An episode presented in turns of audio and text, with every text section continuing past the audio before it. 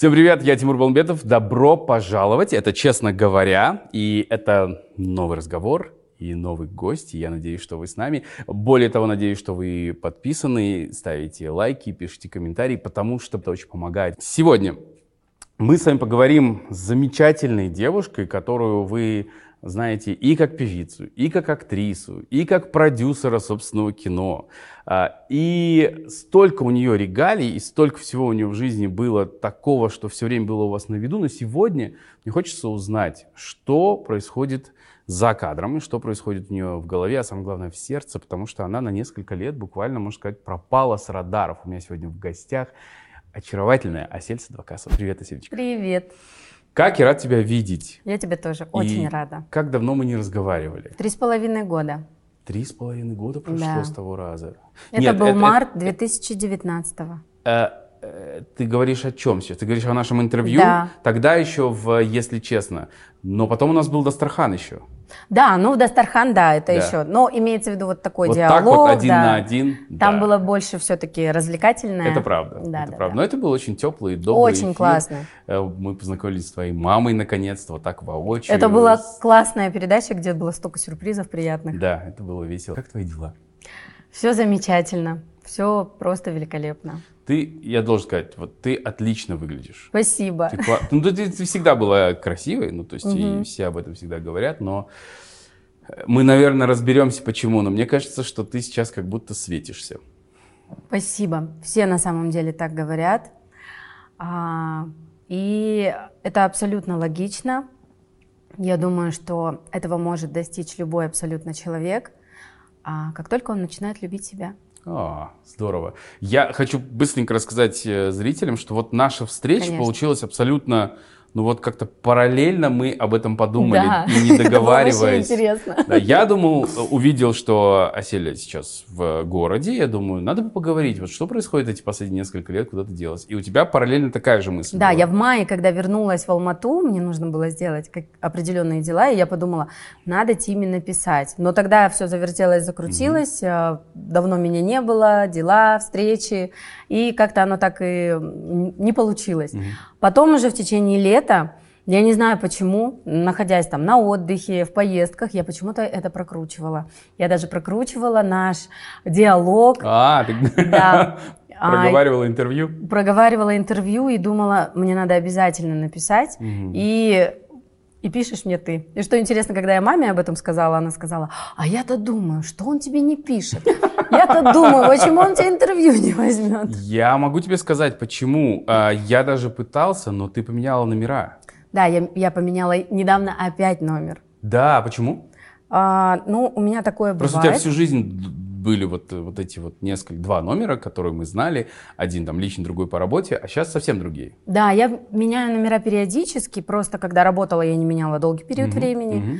Потом поменяла один раз. Потом, а, когда становится слишком много сообщений, таким образом я как бы делаю такую зачистку. А, да, и здорово. м, потом уже оставляю, как бы новый номер ставлю и уже оставляю еще более узкий круг людей. Мгм. Ну, чтобы уже как бы не отвлекаться, потому что стараюсь сейчас а, с телефоном не проводить много времени. О, круто, научишь потом меня как, ладно? Конечно, А сама то- учусь. Это, мне кажется, очень важно. А все-таки считаю, что энергии меняются, все меняется, энергия Земли, я думаю, все это замечают, все об этом говорят, и это действительно так, и люди возвращаются к истокам, и живое общение, его никто не отменял, и, например, на Бали неприлично, если ты придешь и положишь телефон на стол, О, да, то есть тебе могут даже, ну, аккуратно так сделать замечание, настолько там важно живое общение и мгм. Присутствие твое, присутствие, да, да, да, смотреть глаза в глаза, Мгм. и, ну, как бы быть вот в таком открытом очень диалоге. Круто, Мгм. очень круто. А, слушай, вот э, давай хронологически. Ты э, работаешь эм, просто не погладая рук несколько лет. Ты выпускаешь фильм за фильмом. В какие-то- 11 фильмов за 5 11 лет. фильмов за 5 лет, то есть в какие-то годы. Машина. Практически каждый год у тебя по несколько проектов выходит, Да, где-то да? по 4, по 3, по 2. Да, снимаешься в своих проектах, снимаешься в чужих э, артхаус ну, авторских проектах, да? Это раб- тоже мои проекты. Да, да. Да, Ты да, как да. продюсер там участвуешь, это Да. правильное замечание. А, И в какой-то момент ты просто эту всю лавочку прикрываешь и говоришь, сначала говоришь, я поехала в Москву, а потом оказываешься на Бали. Расскажи мне, почему ты уехала в Москву в первую очередь? А, вот, вот чуть-чуть я Да. дам момент такой важный, как мне кажется, потому что м, вообще очень важно слушать свое тело. И тело, оно никогда не обманет. Это наш самый, наверное, главный друг, помощник. И если когда-то что-то в организме дает сбой, это всегда оно сигнализирует, что то, что-то внутри нас происходит очень э, интересное, на что стоит обратить, обратить внимание. Индикатор. Да. Лампочка загорается, да? И вот меня, наверное, остановить э, могло только вот именно здоровье, потому что, М. слава богу, я крайне редко болею, и э, если я там заболеваю, то для меня это всегда, всегда был раньше сигнал. И вот я, получается, снимаю кино, и все в порядке, и в какой-то момент э, у меня сдаю, э, как бы дают сбой гормоны очень сильно. За месяц я очень сильно поправляюсь, я не могу понять, что происходит. И Это какой год? 18? это да, это конец 19, 18 18 года. год. У меня нет три месяца времени, чтобы попасть к врачу. Три месяца? Три месяца, да, я нахожусь в этом состоянии, у меня какое-то оно странное, это вот настолько, да, я вот в этом всем а, была. И когда я в итоге попала, я помню, я просто ехала с одной съемки на другую. На тот момент я снимала четыре параллельно проекта.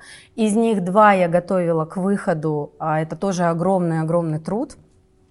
И я помню, я еду, и так водителю говорю, я вижу там а, где-то в Оксае клиника. И я говорю, остановись, ну вот остановитесь здесь. Я говорю, сейчас зайду на пять минут буквально. Захожу, говорю, ну вот есть там врач.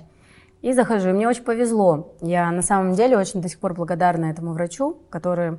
а, я потом ее не нашла, и я, если честно, даже не запомнила ни имени, ни фамилии. Я просто принесла ей анализы когда-то, которые тоже я сдала так в Три перерывах. назад. Да, да, да.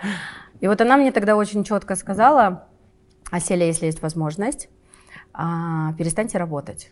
У вас организм находится не просто в стрессовом состоянии, а я, говорит, даже не могу вам объяснить, в каком. У вас гормоны повышены в 4 раза, и если так будет дальше продолжаться, а этот гормон, там за него отвечает что-то там мозжечок, вам нужно будет сделать МРТ, и возможно, и она какие-то начала страшные вещи говорить. И на тот момент я четко понимаю, что а, мне давали знак, прям такой хороший, потому что только это меня могло встряхнуть, потому что я так испугалась. Я испугалась, что мне могут делать там трепанацию черепа, чтобы Ой, там в мозжечке что-то смотреть. Оказывается, до такой степени может, может, может дойти вот это состояние. Я помню, я выхожу, звоню своей помощнице Мадине, моя правая рука, и говорю, Мадина, все, я говорю, я сейчас заканчиваю все эти съемки, но ты полностью на себя все сейчас уже берешь. А, В марте мы в январе выпускаем фильм, в феврале выпускаем фильм, и оставшиеся еще в марте оба. И она говорит, как? Вы внахлёст идете друг на друга, вы сами у себя кассу забираете. Ну, стараешься же так. Я говорю, неважно, я должна до Науры за все закончить. Наше с тобой интервью было как раз в этот примерно Да, период. да. И все. И вот этот момент, он меня немного тормознул. Важный момент. Тело мне настолько сигнализировало, что остановись, ты бежишь не туда. Потому что на самом деле на будущий год у меня были просто грандиозные планы. Я думала Еще уже... больше? Я Ничего думала себе. выходить, а, и это знали, например, мои друзья, коллеги, а, по моему, а, получается, в нашей сфере, в кинобизнесе. По цеху, Да. И я хотела выходить на 10 фильмов в год. Я уже м, сценарий там собиралась заказывать, уже с людьми разговаривала. И, в принципе, это было возможно. Так как я думаю, ну, там, где 4, Ну да. там, в принципе, и Ну. 10, почему нет, а потом уже и 20. И вот это вот э, голод, я не могла все утолить. Я все вот ела, ела, и вот все я Это не был могла. мой вопрос, когда такой стресс, ну, то есть чем-то нужно компенсировать, и вот я хотел узнать, каким образом компенсировала ты? То есть как ты, ты заедала, получается, его? Нет, наоборот, у меня практически не было аппетита. Я могла, например, пить пиво. Мгм. Я, конечно, там не пила его так много, но могла, например, там регулярно. Да. То есть чуть-чуть, потом так раз, и вроде как полегче. Мгм. А, либо я могла там уходить, например, а, на съемках. Я специально еще себе купила такой комфортабельный автобус, в котором я могла так развлечься и спать. Mm-hmm. То есть он так полностью кресло делался. Mm-hmm. И то есть я при любой возможности не тогда, когда нужно спать а, там, с 10 вечера, да, например, до 6 утра, а я спала просто в каких-то перерывах. А на гормоны, конечно, в первую очередь э, влияет очень сильно сон. Но на тот момент я этого не знала. И вот она, когда мне сказала, уйдите хотя бы с работы и просто год хотя бы э, не работайте, если есть такая возможность. Я сказала, конечно. И вот тогда я дала тебе интервью, и первая моя поездка была, я помню, на Алтай. Mm, ты собиралась, я вспомнил, да, да, да. Это вот уже пошел такой, наверное, путь мой потихонечку, путь моей души, я его так сейчас называю. И э, я поехала на Алтай, 7 дней я голодала и очень надеялась, что эти 7 дней все вылечат. То есть я вот приеду обновленная, и все будет окей. Я действительно скинула э, а, 7 килограмм, но мое внутреннее состояние, естественно, оно никак не поменялось. Mm-hmm. Мне становилось только хуже. А потом я поехала на Бали. Тогда впервые меня позвали подруги, там проходил небольшой ретрит. Я тогда не оценила Бали, я вообще не поняла. Я подумала, ну, боже мой, деревня какая-то в Таиланде, по-моему, лучше. То есть у меня вот такие были мысли. Ну, ты поехала, потому что, да, в определенном состоянии. Да? Конечно, я поехала, если...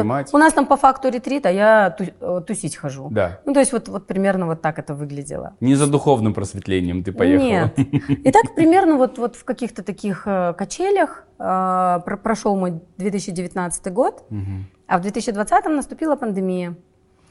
А, и что интересно, я ей очень обрадовалась. Я обрадовалась, что все сидят по домам. И я помню, у меня даже тогда была мысль, а хоть бы так было всю жизнь. Вот хоть бы так было всю жизнь, чтобы мы все не выходили, и тогда мне не нужно будет ничего делать.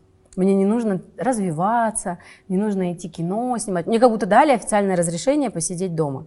Потому что в 2019 меня еще мучила совесть, что я вот так ушла а, а у меня там может быть потенциал такой большой, да, и у меня же хорошо получается, почему я дальше не продолжаю. То есть такое чувство вины еще у меня присутствовало.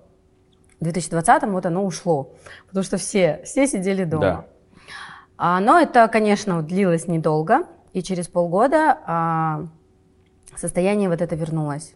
Я примерно его опишу. А, почему? Потому что в день, а, я тебе уже сказала, да, я получаю примерно около, наверное, 50 писем от э, девушек, женщин, от мужчин, а, которые делятся со мной абсолютно таким же состоянием. Угу.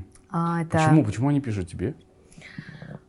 Потому что они говорят, что я даю надежду, что, mm. оказывается, можно изменить жизнь, что mm-hmm. можно стать счастливее. И что... они это замечают по Инстаграму? Да, очень сильно. Я встречаю каждый день вот людей, в парке, когда гуляю, или просто даже в ресторане.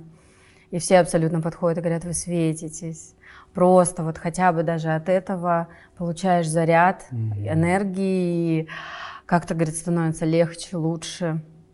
Чему я очень рада, очень. Mm-hmm. Поэтому я стараюсь, конечно, чаще вести Инстаграм, но не всегда это получается. И возможно, возможно, это вообще как бы немного не мой инструмент. Mm-hmm. То есть, э, возможно. Иногда мне хочется по настроению. Я вижу, что так. ты не чистишь там вообще. Ну, то есть у тебя нет, нет э, графика, ты не блогерша. Я а... пыталась. Mm-hmm. Очень честно, кстати, когда была на Бали, неплохо получалось. Да, ты пробовала такие рилзы, такие рилзы, вот этот да. формат, тот ну, формат. Ну, это больше было такое, знаешь, мне было весело, хорошо, и как-то так я проявляла свое творчество. Угу. Но потом я все больше и больше начала понимать, что все-таки, ну, все-таки это не, немного не до конца мое. Угу. То есть, да, пусть будет, мне это нравится, давать иногда обратную связь, просто размышлять, писать какие-то свои мысли, но не более того. Угу. И вот в 2020 году, я думаю, случился такой самый главный поворотный момент, а, который положил, наверное, начало уже очень сильной моей трансформации, а, а именно, а, получается, мои родители развелись, когда мне было 6 лет. Да. С 6 лет я не видела своего папу. Угу. И в, 2000, в конце 2020 года, пандемию, когда вокруг происходили на самом деле чудовищные вещи, да, и очень много людей умирало, я прям задумалась, и я помню, тогда мне друзья сказали, ой, может быть, познакомишься. Ну, вот всякое бывает. А вот на самом деле такой был момент э, тревожный. Я думаю, все это помнят. Это был страшный период. Да, это, ну, это вот какое-то было состояние, я даже не, не могу описать. Это Слушай, когда... какая у нас э, психика, да, у людей? Вот сейчас уже это все, вот как будто этого не было, как будто это не, Человек не, нереально. А тогда мы каждую неделю слышали о знакомых, которые умирали, о соседях, о друзей, о друзьях друзей и так далее, о том, что нет э, да. мест в больнице, нет медикаментов. Это было страшно. Это было страшно, да. И вот я помню осенью 2020-го я решила познакомиться с папой. Хм. А, и это была, наверное, моя первая, основная и главная работа со своим эго. Подожди, да, сейчас мы продолжим. Угу. Скажи мне, как вообще это желание в тебе в самой сформировалось? Ну что, мало ли, что друзья говорят, знакомые, ну попробуй, ну познакомься. Почему ты почувствовал потребность именно в этот момент пойти и, и увидеть его? А, на тот момент я уже проходила, конечно, какие-то курсы, какие-то марафоны, и там, и там все равно это фанило. Родители, mm принятие родителей. Все из детства. Да, да, да, да, все из детства. Нужно туда пойти. Потом а, я уже была в личной терапии у психолога, и я понимала, что все туда идет, но я пока обхожу это. И все эти какие-то мои моменты, они тоже очень сильно связаны. связаны. Очень сильно, да. И я очень благодарна своей маме, которая никогда в жизни не сказала плохо про папу. Mm-hmm. Никогда она всегда была за, чтобы мы общались. И просто я этого не хотела. С его стороны тоже не было э, такой, ну, как бы, инициативы. А, но была хорошая такая большая инициатива со, всех, э, со стороны всех родственников. То есть mm-hmm. моей Ажеки, папиной мамы, э, которую я очень хорошо помню с детства. И я с ней все-таки познакомилась. Mm-hmm. Успела вот до ее смерти. Я помню, мне мама сказала, познакомься, потому что ты можешь пожалеть, потому что ты все равно станешь старше, и тебе этого захочется. Это тогда же в 20 году? Нет, это было за год до этого. Ага. Я вот познакомилась, я познакомилась со всеми своими э, тетями, дядями, братьями, сестрами, э, но не с папой. И вот в 2020 году я подумала, ну раз ему не хватает смелости, ну я же ребенок, по иерархии ну, как бы я стою ниже. Ну, и это еще был для тебя важный такой виток следующий, да, вот в этом пути, на который ты встала. Нужно да. было пройти через это. Нужно было пройти. Скажи мне до встречи, мы сейчас о встрече Конечно. поговорим, до встречи вообще какое у тебя было вот слово отец, слово папа, что у тебя в голове формировало? То есть какие ассоциации, какое восприятие у тебя было? Потому что ты никогда его не видела. Я видела Только его до 6 фото, лет. да? А, ну, в смысле, да. вот потом после развода. Нет, потом видела фото, да. Да, вот что, кто для тебя отец? Какое у тебя было восприятие? Разное. В разные периоды оно было абсолютно разным. Были, конечно, и обиды, и злость. И, естественно, эти все этапы я проходила очень прекрасно. Был момент, когда мне хотелось доказать угу. и сказать, вот смотри, какая у тебя дочь выросла. Кого ты упустил. Да, со всех экранов, со всех билбордов этой страны. Да. То есть, понимаешь, э, теперь откуда этот голод, да, и достигаторство, mm-hmm. оно, конечно, идет все оттуда. А, понятное дело, это не только с ним связано, там очень много всего из детства, но эм, я ходила вокруг да около и решила, а я считаю себя очень смелым человеком, очень духовитым. Не только ты. Любой человек, который знает, чем ты занимаешься и понимает, как ты двигаешься, тоже это знает. Да, и я подумала, а что, слабо?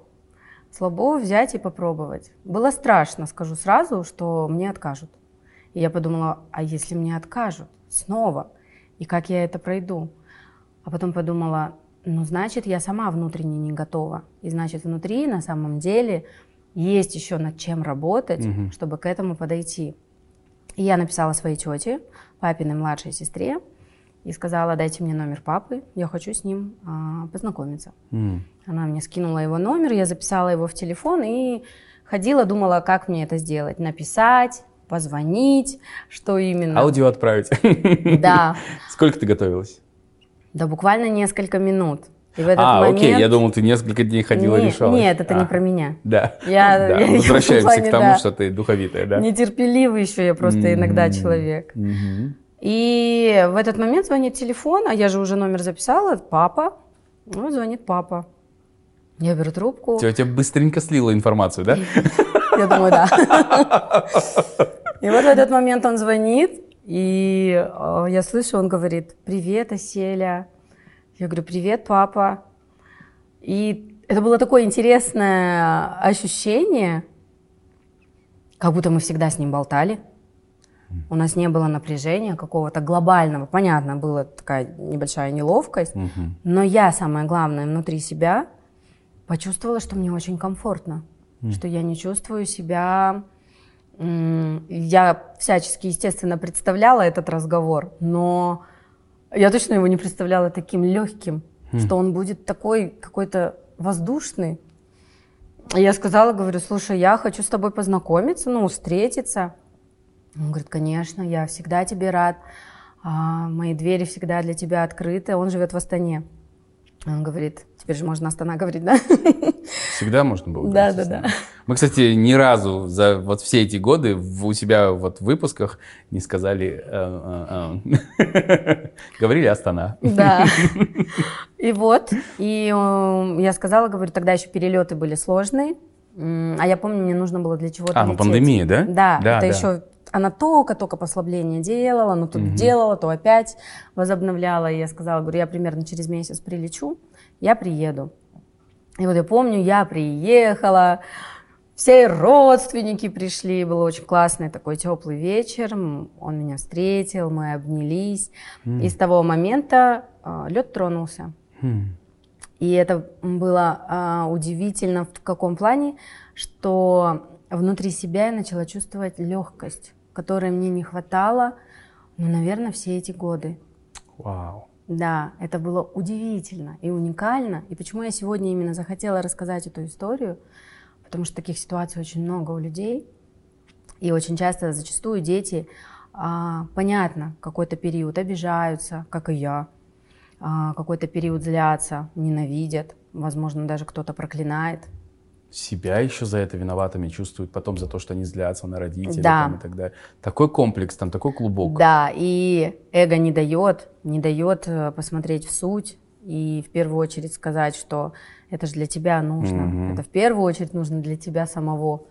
И я помню, когда мы, получается, встретились, и мне стало внутри легче, я подумала, боже, если бы люди просто это знали, что это э, ты, превозмогая себя, идешь на это, работаешь над этим, естественно, и ты получаешь такое внутреннее облегчение. И с тех пор мы очень хорошо общаемся, а, очень близко. Каждый мой приезд в Астану, я хожу в гости, мы болтаем. Я вижу, как он мной гордится. И Я помню даже как-то а, я уходила, и, по-моему, это, кстати, было перед отъездом в Москву в прошлом году, год назад, кстати. Символично, 30 сентября я уехала из М. Алматы.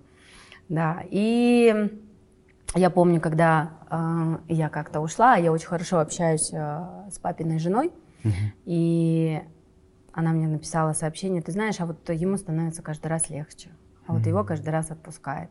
Потому что, конечно, я видела а, невероятное чувство вины передо мной, и, и чувство и стыда, и неловкости, и всего-всего-всего. И я подумала, боже, Селя, какая ты молодец. Какая ты молодец, что ты сделала это для себя, и ты это делаешь для него.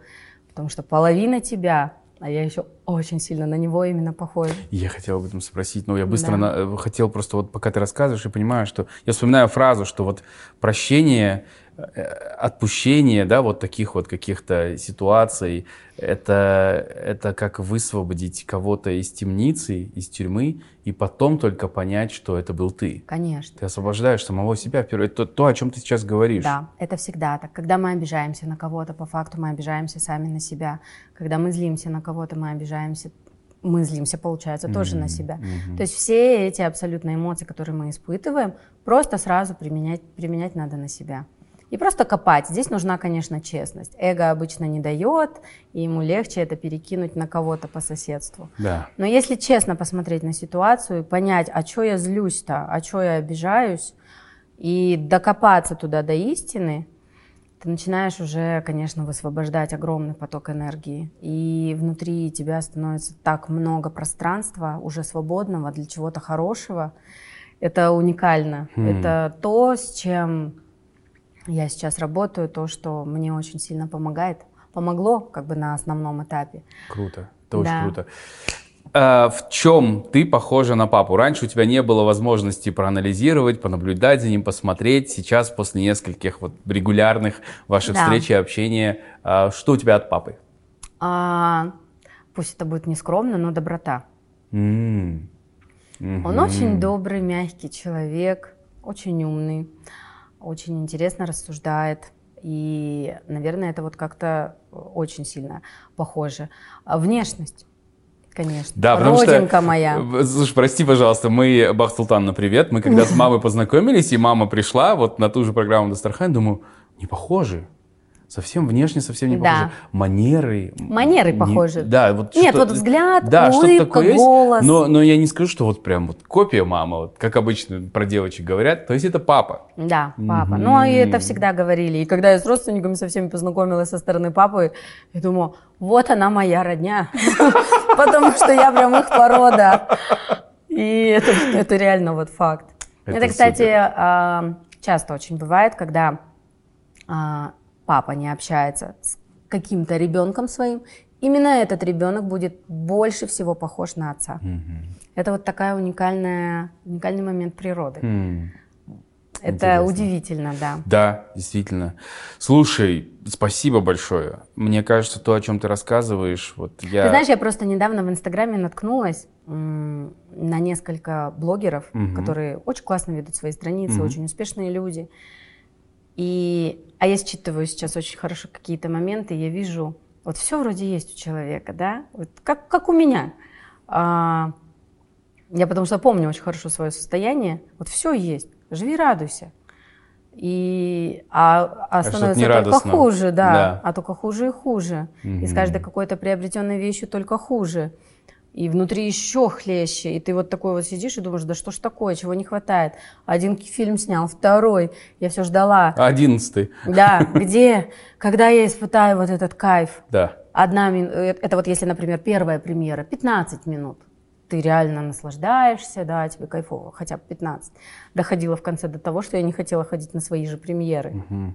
И это, кстати, было вот прямо перед нашим тем интервью. Uh-huh. Тогда выходил мой фильм «Кино по понятиям». И я uh-huh. заставила себя пойти, просто потому что я продюсер этого фильма. Uh-huh. Я пришла... Ну, и актриса-то там была. Да, тоже. я побыла ровно 20 минут, и когда фильм запустили в кинотеатрах, я ушла.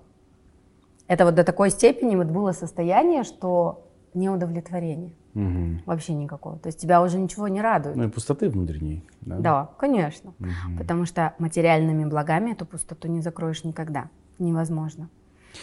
Это все происходит, ты обнаруживаешь в себе да. вот э, разрешение этого конфликта такого, который всю жизнь твою до того момента в тебе есть. Да. И тут заканчиваешь проекты, отдаешь их помощнице, говоришь, ты заканчиваешь их, доводишь их, я полетела, да. да. А, в какой-то момент нарисовывается Москва. Почему ты захотела в Москву? А, я сейчас еще чуть-чуть хотела рассказать про прошлый год, и Давай. вот там оттуда да, выйдет Москва. Да. В прошлом году, 2000, а, получается, 21 31 а, января мне должно исполниться 36 лет. Я очень увлекаюсь и астрологией, и нумерологией, я и помню. разными вот этими да, всеми да, моментами. И я знаю четко, что в 36 лет заходит такой важный аспект в жизнь любого человека – то есть твой гороскоп, он начинает работать по-другому. То есть это всегда год трансформации. Мишель Жас. И Мишель Жас в том числе, да, но именно 36 лет, то есть не 24, не 12, а именно 36. Это первый экзамен, так сказать, перед высшими силами. А чего ты достиг? А что ты сделал? Что и насколько, ты себя представляешь, да? Да, и насколько ты готов вообще э, идти дальше. Угу. То есть, если смотреть, например, даже прогуглить, да, и написать, кто из знаменитостей умер именно в 36 лет, это будет огромное количество. То есть это такой год, а я, изучая все это, я так сильно боялась его наступления. Кризисный. Да, он очень кризисный. И я не понимала, как я в него зайду. Я так боялась, я так переживала. И я помню, когда у меня день рождения был, я э, зашла к себе в комнату, стала на колени, И впервые, наверное, в жизни очень искренне заплакала. И я сказала, я не справляюсь, помоги мне, пожалуйста. Mm. И я прям до сих пор, когда рассказываю это, конечно, я вот так искренне плакала, я объяснить тебе не могу. Мне mm-hmm. было так, с одной стороны, страшно. И я понимала свое бессилие. И здесь тоже такой важный момент, а, это тоже была моя работа с эго. То есть уже позже я все это анализируя понимала. То есть первое – папа, второе – это вот признание уже перед Всевышним. И, и все, а потом я встала и пошла. А я еще в конце добавила, только, пожалуйста, пусть это будет самым благостным и экологичным образом. Пусть это будет экологично, я помню, я прямо так сказала. Без резких движений, да? да? без стресса какого-то мощного. И все.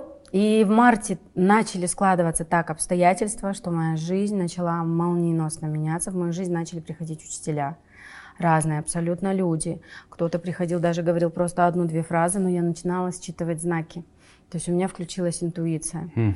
И а, в тот период а, резко я м, занялась, получается, м, своим режимом. Впервые, наконец, mm-hmm. со времен школы я зашла в режим. Я ну, стала... Ну, потому что в шоу-бизнесе, в кино, в медиа, какой режим вообще? Да? Его нет. Его нет. да, и, и все так живут, и ты думаешь, это норма. Да. То есть в нашей сфере мы спим до двух, работаем до четырех, и все так живут, и это нормально. Да. Плюс мы выпиваем еще, там можем подизелить и так далее. Да, да, да. И это все, конечно, а, по молодости это все прекрасно. Да, да почему нет? Например, да, ну я вот, например, вспоминаю, классно было, весело, прикольно. Но когда это начинает уже затягиваться, конечно, это уже ничего хорошего. Да. Вот. И все. И вот в марте я начала, я зашла в режим, я начала засыпать в 10 вечера и до сих пор придерживаюсь этого режима. А, начала каждый день прогулки.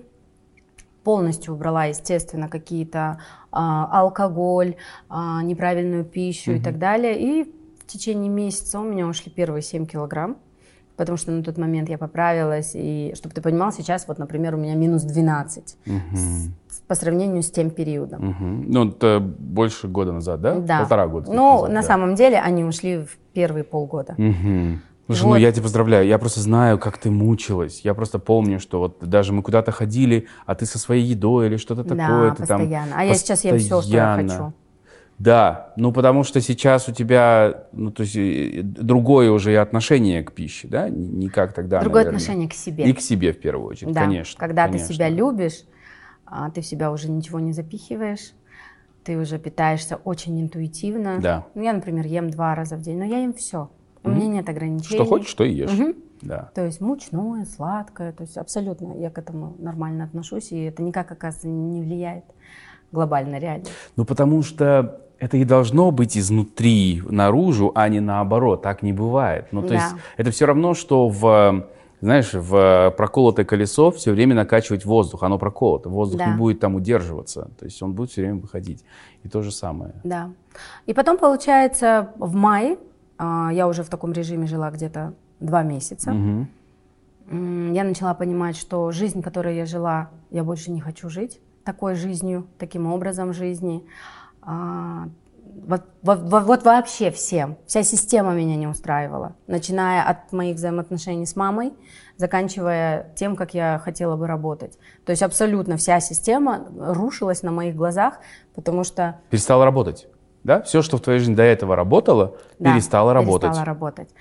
И, естественно, это очень страшно. Это очень страшно. И я помню, у меня были такие эмоциональные качели. То есть утром у тебя эйфория, пока ты гуляешь по парку, кормишь белочек. Магия утра. Да, все так хорошо и прекрасно. Потом ты возвращаешься домой, тебя накрывает. И это, я помню, тогда мне психолог сказала, по-старому ты жить уже не хочешь, по-новому не умеешь. И вот это вот вот этот, оказывается, переход, да. он самый страшный. Я вот могу сказать одно. Можно уточнить? Угу. Скажи мне, пожалуйста, тебе пришлось вот э, в связи с э, этим этапом и с решением, что ты не хочешь, как раньше, угу. почистить и круг общения тоже? Я сделала по-другому. Я вообще отошла от всех. Я это заметил. Потому Я что люди, которые были рядом даже... с тобой, их сейчас нет, да? А, нет, мои самые близкие друзья, конечно, есть. Наши отношения трансформировались и вышли на еще более высокий уровень. Угу. Самое близкое мое окружение, они все рядом со мной. а, мы все вместе, но это не шоу-бизнес, не кинобизнес. Вот я об А. этом и говорю. То есть был определенный круг медийный, в который ты входила, и это были постоянные там посиделки, общения, чаты. Нет, этот круг такое. о, очень давно отошел. Мгм. Когда я еще начала заниматься кино. То есть шоу-бизнес тогда отошел, потому что я зашла в кинобизнес. И у меня стали все друзья уже больше киношники, потому что общие интересы. Да. То есть, э, ну, мои друзья-киношники, они так и остались. Например, Аскарик Кузабаев. Я его очень люблю, обожаю. Мгм. Мы с ним должны вот увидеться на днях. Мы не виделись полтора года. Да. Да, и очень интересно с ним поговорить. И вот тогда я в мае а, поняла очень четко в прошлом году, что меня колбасит просто невозможно, не по-детски. И тогда не то, что о кино, ты тогда вообще ни о чем не думаешь. Я думаю, многие, кто проходили эти этапы, а я думаю, проходили все в той или иной степени вот эти внутриэмоциональные качели. Внешне может быть все прекрасно, но внутри происходит вообще какой-то ураган, и тогда я приняла решение. Я думаю, я всегда мечтала пожить в других странах. И для меня это были два города. Москва и Лос-Анджелес. В Москву я хотела всю свою молодость. М. Когда мне было 19 лет, я очень хотела туда поехать поступать на актрису, потому что я уже грезила кино. Тогда меня не отпустила мама, Мгм. за что ей огромное спасибо, потому что неизвестно, чем бы это все могло обернуться. Молодая девчонка, а, большой город, а, соблазны и все остальное, то есть кто его знает, Бог уберег. А, и Лос-Анджелес, я все к нему готовилась, все как-то подходило, и все как-то вот не доходило. Мгм. То работа, то одно, то другое, потом вообще пандемия наступила, и вот как-то так. Ну, очень И- киношные города. Оба. Оба, конечно. Все равно а, я себя связывала даже бессознательно с кино, потому что ну, я люблю на самом Да. деле это дело. И тогда случился такой тоже важный момент. Я до этого смотрела а, фильм «Ешь, молись, люби» Мгм. много раз. Но мне посоветовала подруга, почитай книгу, потому что кино – это кино. Кино не показывает внутреннее состояние, эмоции, вообще ничего не, не показывает, не расскажет. Красивая просто может быть картинкой, но не более того. И я помню, а, я поехала в Турцию на отдых, взяла с собой книгу. Я прочитала ее за вот отдых, я рыдала каждую страницу. Я думала, боже, вот, на свете есть человек, который испытывает то же самое, что у М. него внутри происходит. Было попадание, да? Это было, я поняла, почему это бестселлер. Потому что я понимаю, я знаю, что на самом деле это все проживают в один какой-то определенный этап своей жизни, чаще всего, кстати, вот в 36 лет. Мгм. И кто-то просто кого-то больше, это колба, колбасня вот эта внутренняя идет, кого-то чуть, чуть меньше, но все равно идет. И я это прочитала, и, конечно, там про Бали. Я решила, я поеду на Бали. Но Бали был закрыт. Ага, Тогда еще была да. пандемия. И Я решила, думаю, нет, Лос-Анджелес это слишком далеко, я пока не готова, поеду пока в Москву. И поехала в Москву. Решила осуществить свою мечту и тоже очень этому рада, потому что я такой человек, если я что-то хочу, мне нужно это все-таки сделать. И когда я приехала в Москву, это было, конечно, полнейшее разочарование. Москва приняла, наверное, на себя основной удар, потому что я четко понимала, что я уезжаю из Казахстана на долгий период времени. Мгм. Я понимала, что мне нельзя возвращаться обратно, потому что слишком много триггеров вокруг. Э, Там, я не знаю, приходишь в какое-то кафе, какой-то триггер срабатывает, что-то там происходит, да, та же самая квартира, какие-то моменты. Ну, то есть это вот на самом деле вот такое состояние было. И я тогда понимала, что я приехала, и я тут буду долго. И мне повезло, буквально через неделю Бали открывают. Я меняю билет и молниеносно уезжаю. В Но- Москве ты не досталась, да? да, но в Москве мне было... э, Я рада, что я попробовала, зато этот гештальт у меня закрыт, как сейчас принято говорить. Почему не понравилось? Ты говоришь, что это было полное разочарование. Во-первых, погода была холодная, это вообще, кажется, не мое. Да. То есть я помню, я тогда, я постоянно смеялась над астанчанами и говорила, боже, как вы здесь живете. В этот момент я думала, как я вас теперь понимаю, простите меня, что я над вами смеялась. Постоянный ветер, холод. Это один момент, который на тот момент, конечно, мне никак не помогал. А второй, люди очень холодные. Я все равно очень теплый человек, очень открытый, очень дружелюбный. Я знаю, ну, в смысле, это есть во мне.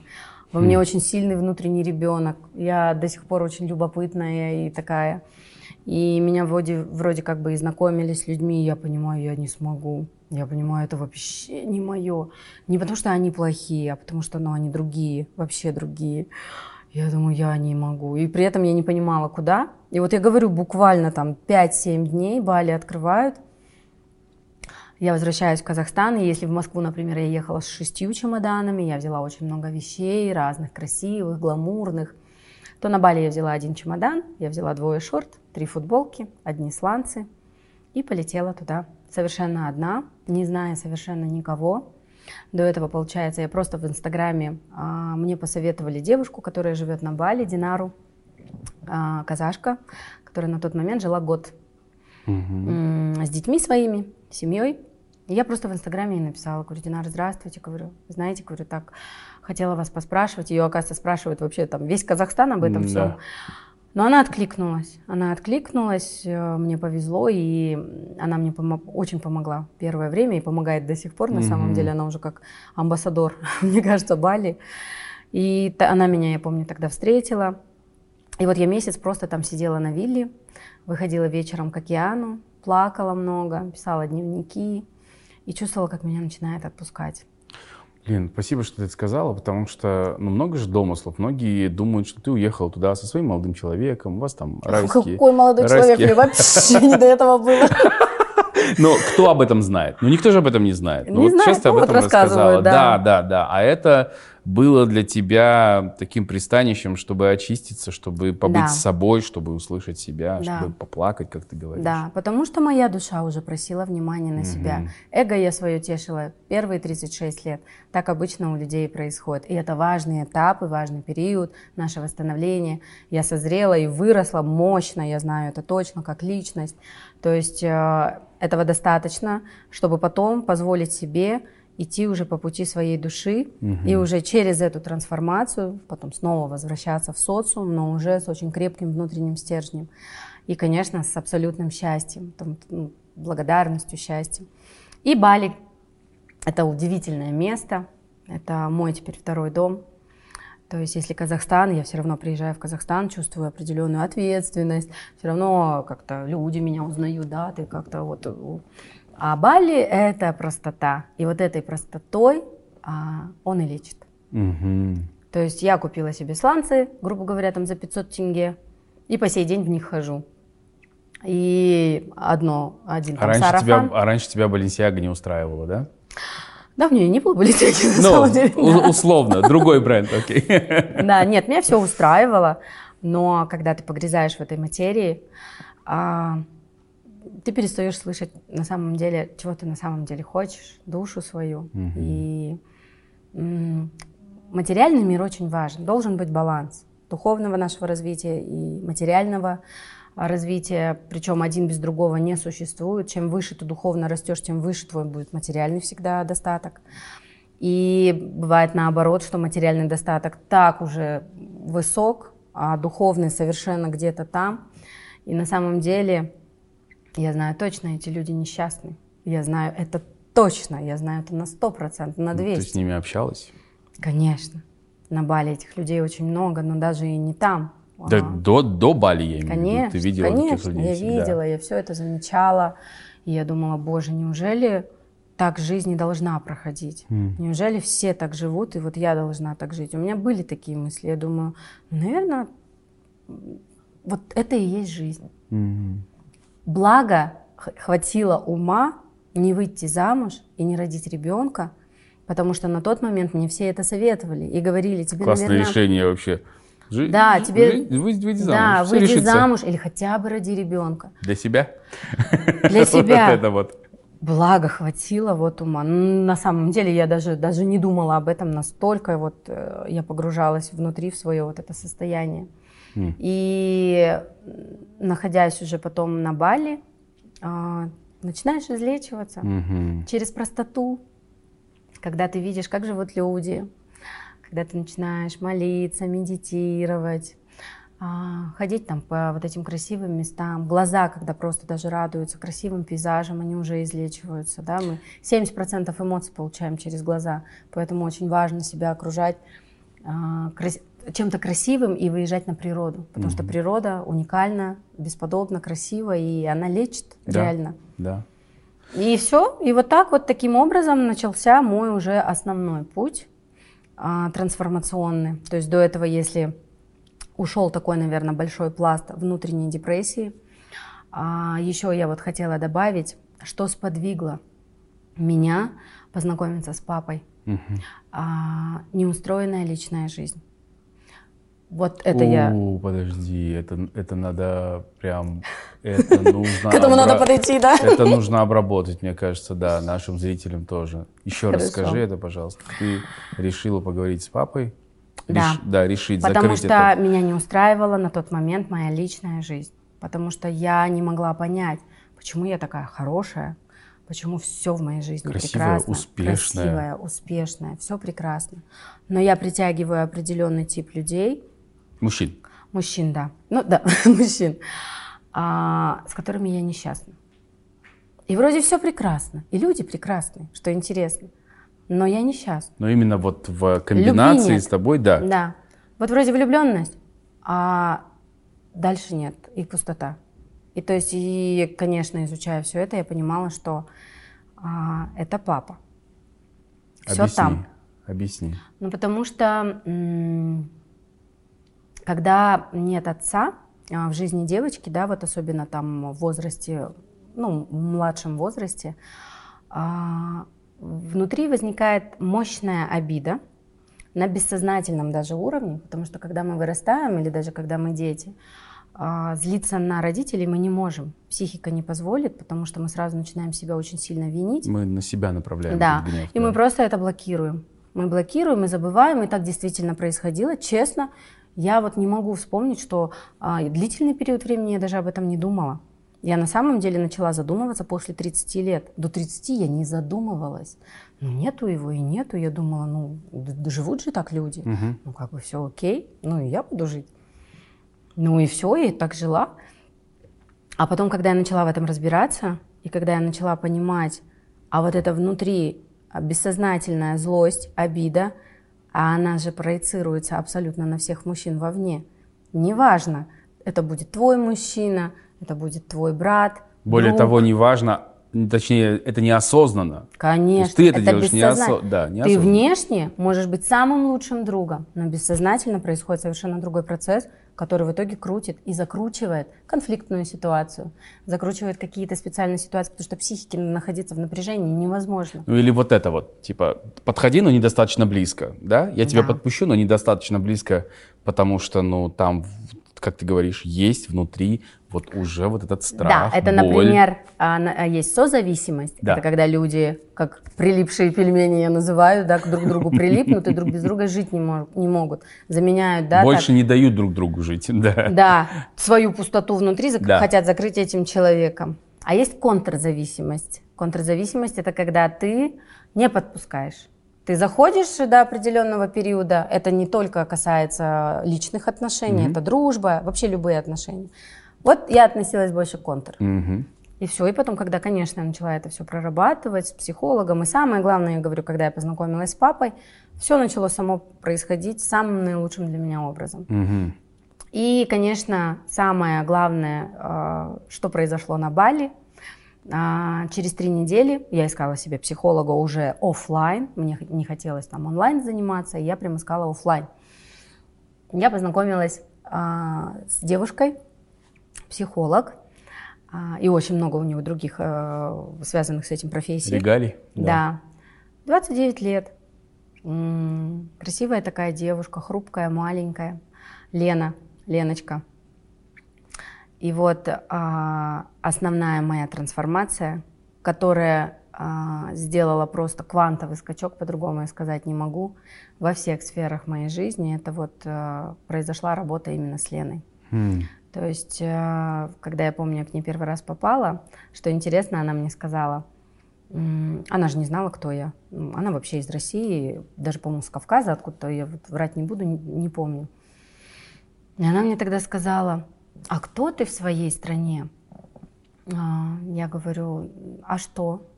А а я на Бали как бы не афишировала этого. Она говорит, энергетика, говорит, такая мощная. Я, говорит, ее чувствую. Ты, говорит, зашла, а там надо было подняться к ней по лестнице. Она говорит, ты только дверь закрыла, а твоя энергетика уже во всем доме была. Она говорит, масштаб огромный. Масштаб, говорит, даже не одной страны. Я такое ощущаю. Я тогда была в шоке, и я ей сказала, говорю, ну, я публичный, да, человек. И она тогда, ну, мы посмеялись.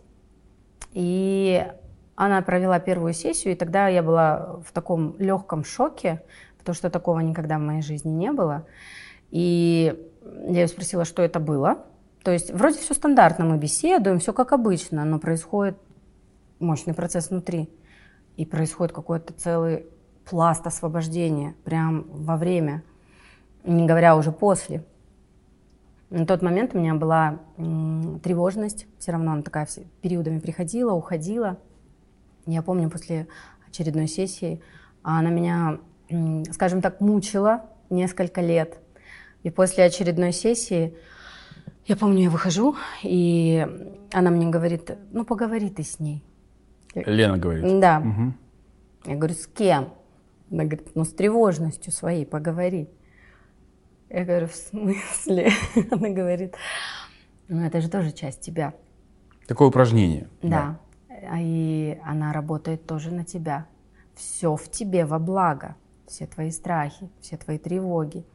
Все абсолютно работает на тебя, на твое спасение, на твой рост.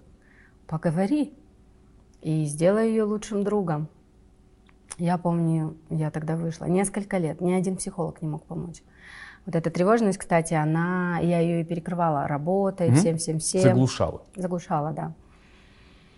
И я помню, я вышла, и мне надо было до, до дороги, до машины дойти, там буквально, может, пять минут.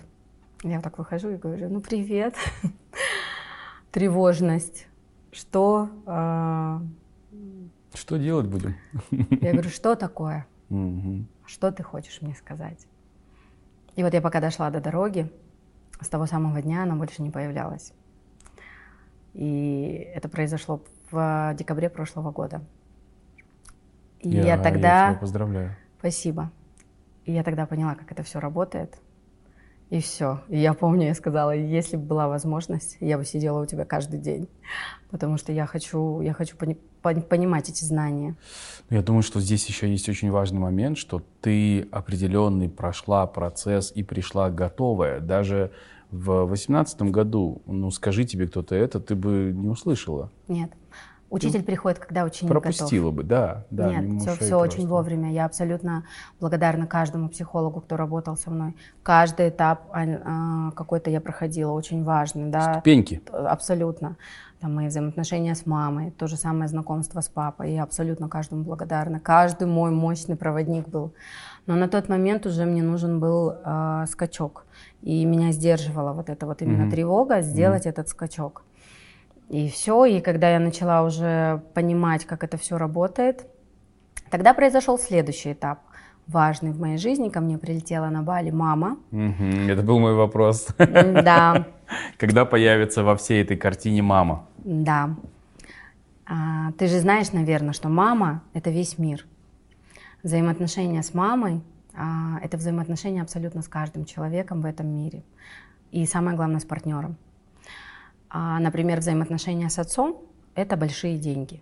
То есть если ты хочешь, чтобы в твою жизнь зашли огромные, гигантские деньги, не маленькие деньги, да, какие-то средние, подарки, там, зарплаты или так далее, это а, мама, это все как бы, да, там больше именно социум, а папа это именно деньги. И да, это я вот э, всегда знала. В это какой уже- философии так? это и по психологии, по-моему, в том числе. Интересно. Да. И я понимала, что, опять же, мои взаимоотношения а, с мужчинами не складываются с моей стороны. То есть это не так, что они не складываются, да? Да нормально все. Я не удовлетворена, я несчастлива. Вот так. А почему? А потому что принятия мамы нет до конца. Не пройдена до конца сепарация, а, и, и есть непринятие. То есть э, у меня с мамой очень классные всю жизнь были отношения. При этом а, я очень сильно раздражалась. когда она могла мне что-то говорить, когда она могла меня поучать. Я думаю, это знакомо всем. Это Абсолютно. легче всего всегда. Да. Я злилась, я могла даже что-то сказать в ответ, за что потом, естественно, испытывала невероятное чувство вины. Я стыдилась невероятно некоторых моментов, да, когда она там могла что-то при всех сказать. Mm. Мне вот это прям... И вот это вот все, когда э, происходило, меня ломало. Mm-hmm. И я помню, когда моя мама собиралась на Бали, меня колбасило вообще не по-детски. Я Ты думала, предвкушала? Да, да, и я думала, вот у меня все хорошо. И сейчас вот мама приедет, и вдруг эта вся система начнет ломаться. И я вот помню, когда мы с Леной разговаривали, она говорит, ты что? А это так классно. Это, это будет, новый этап. Да, это будет новый этап совершенно. И мама приехала. Первые две недели у нас с ней были такие я начала чувствовать, оказывается, что между нами всегда происходило. Все нормально, мы сидим, разговариваем, смеемся. Но я ощущаю невербальное это напряжение между В воздухе. Нами. Вообще просто, оно просто висит. Топор повесь, оно да, будет висеть. Да. При этом любовь, конечно, все есть. Я же говорю, у нас отличные всегда были отношения. Но вот это вот внутри, оно вот что-то происходит. Что недосказано было? Что ты не сказала маме? Что ты не выяснила с мамой? Какие отношения? Выяснила все. Нет, как до это... этого момента я имею в виду. Почему такое напряжение? Потому что я себя не принимала до конца. Когда мы не принимаем кого-то из родителей, мы не принимаем себя. Потому что наша мама — это наша, например, левая да, часть. Наш папа — это наша там правая часть. Да? Папа отвечает за социум, за какие-то вот эти все моменты.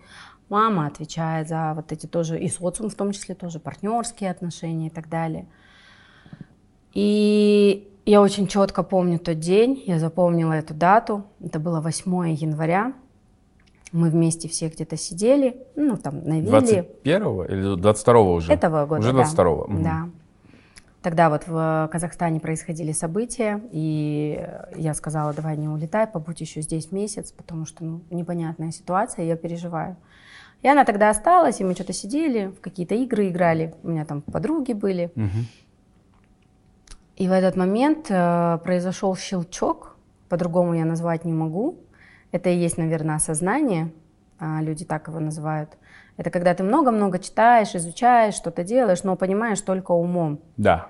А потом а вот это самый... оседает в тебе, в сердце, да, в разуме. Да. И самое главное, когда ты это потом а, применяешь в жизни, практикуешь, ищешь, продолжаешь искать, происходит в моменте, причем неожиданно всегда, потому что после этого каждый раз это происходит неожиданно, когда не ждешь. Я не знаю, можешь зубы чистить, и дынь, щелкнуло. Хм.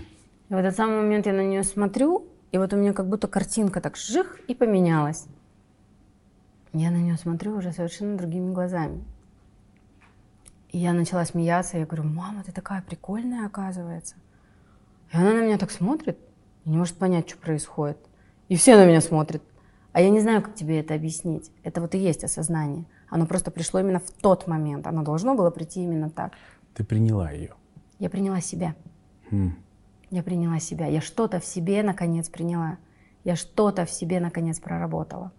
Я что-то наконец перестала в себе стыдить себя в чем-то, перестала винить себя в чем-то. И вот в этот самый момент а, я приняла ее. И я помню, она начала какие-то говорить опять умные вещи, которые раньше меня безумно раздражали. Я говорю, ты абсолютно права. И я тебе... понимаю, о чем ты говоришь. До меня дошло. И даже не триггерит, да? И она на меня опять смотрит. И потом, когда я, я, она уже понимает, что я говорю реально как есть, что я искренне говорю, это не прикол и не там какая-то моя там шутка, она говорит, доча, я ведь совсем не изменилась. Это ты поменялась. И это, наверное, такой был... Это уже вот основа такая. Это бывает же, когда единое целое внутри тебя соединяется. Это когда ты становишься каким-то очень целостным. Угу. И вот, вот в тот момент я, наверное, ощутила, что у меня не просто крылья, а что мне, я могу все что я могу вообще абсолютно все. Угу. И когда говорят в святых писаниях миру э, раю ног матерей, то есть мы умом это понимаем, а я поняла потом, о чем речь. Я поняла глобально, И что происходит в этот момент? Вот прям по этому щелчку мои взаимоотношения меняются с мамой, и в этот самый момент все абсолютно мои взаимоотношения в жизни с моими друзьями, с моими коллегами, с моими просто там знакомыми меняются в эту же секунду. В секунду. Mm-hmm. Тебе не нужно уже с ними ходить и прорабатывать ничего. Потому что это так и ты работает. В, потому что на коренном уровне ты да. уже решил, да? Вот да. то, что было искажено. А что ты решил? Ты признал себя, наконец, ребенком. Mm. Ты признал, что родители не выбирают. И ты просто им благодарен за жизнь, за то, что ты живешь. И неважно, общался ты с ними в детстве или не общался, какие у тебя были отношения. Это долгий путь. Это не путь, когда ты умом это понимаешь. Угу. Я часто слышу от моих знакомых или друзей, когда они говорят, мы это понимаем. Я говорю, не понимаете. Понимать от ума мы вообще все что угодно можем. Можно, знаете, а, знаешь, прочитать все книги и быть очень а, а, как бы разносторонне развитым человеком, очень начитанным, даже, возможно, интересным собеседником. Ты знаешь, даже можно много книг почитать, и можно быть начитанным дураком. Да, но при этом не знать. Да. А можно знать и не быть. И вот в тот самый момент я стала быть. Угу. То есть, понимаешь, это так произошло. И все. И вот с того момента на самом деле уже а, пошел процесс моего взросления. На самом угу. деле весь этот этап, весь этот период, то, о чем я говорю, это был просто этап моего взросления.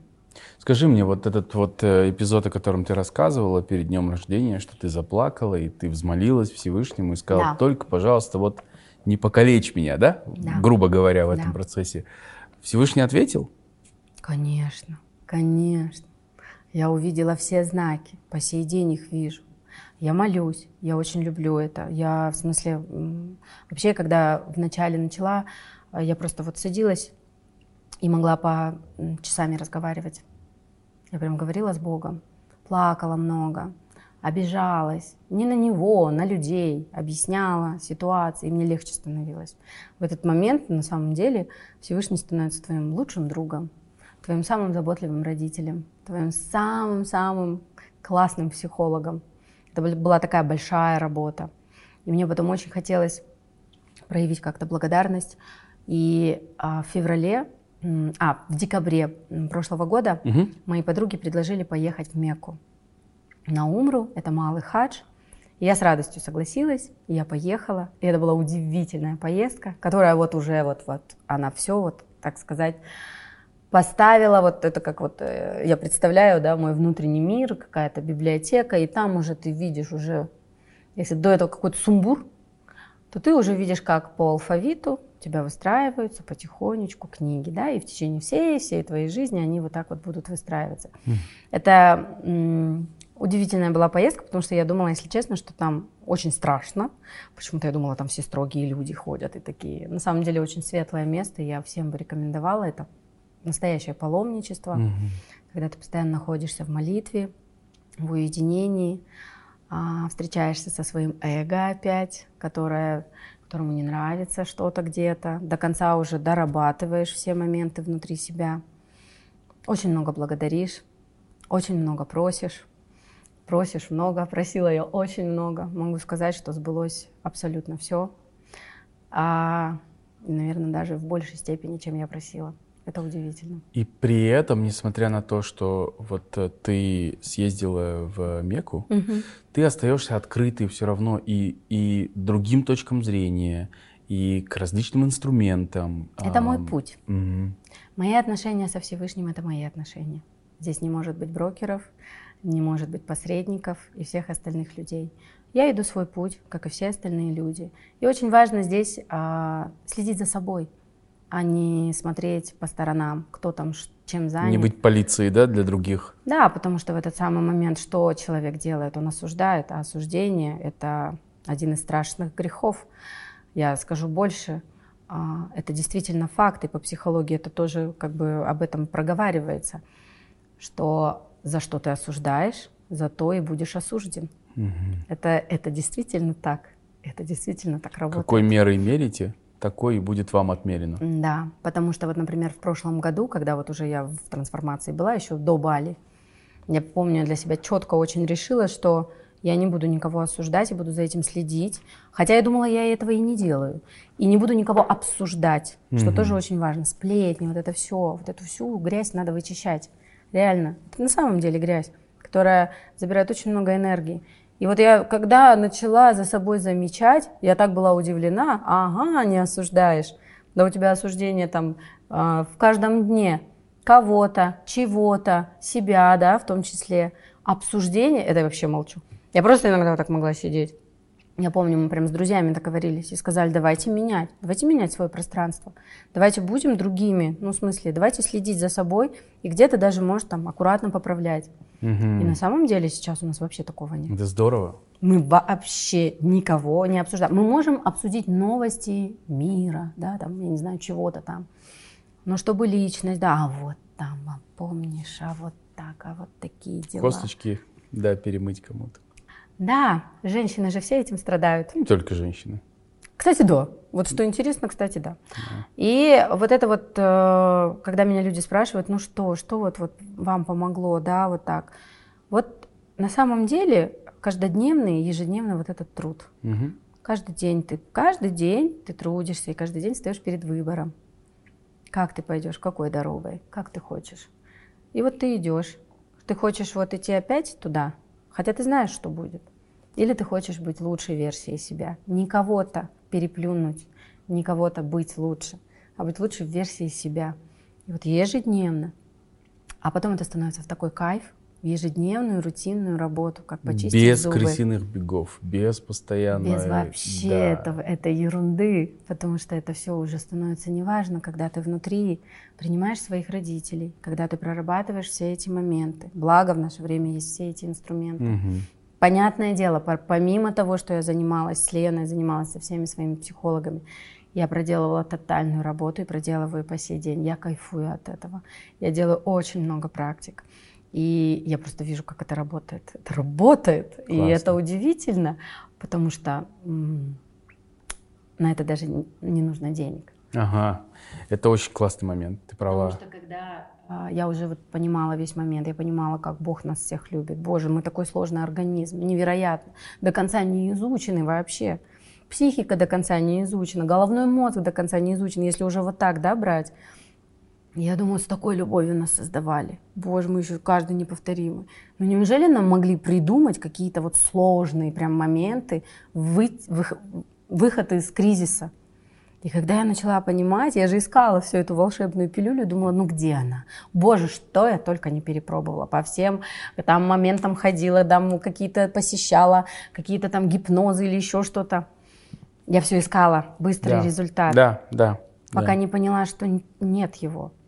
Есть просто выбор жить иначе, заботиться о своем теле, заботиться о своем ментальном здоровье, психическом здоровье заботиться о том, с кем ты общаешься, кто, твое, да, кто в твоем окружении, потому что ты — это среднее статистическое твоего окружения. Угу.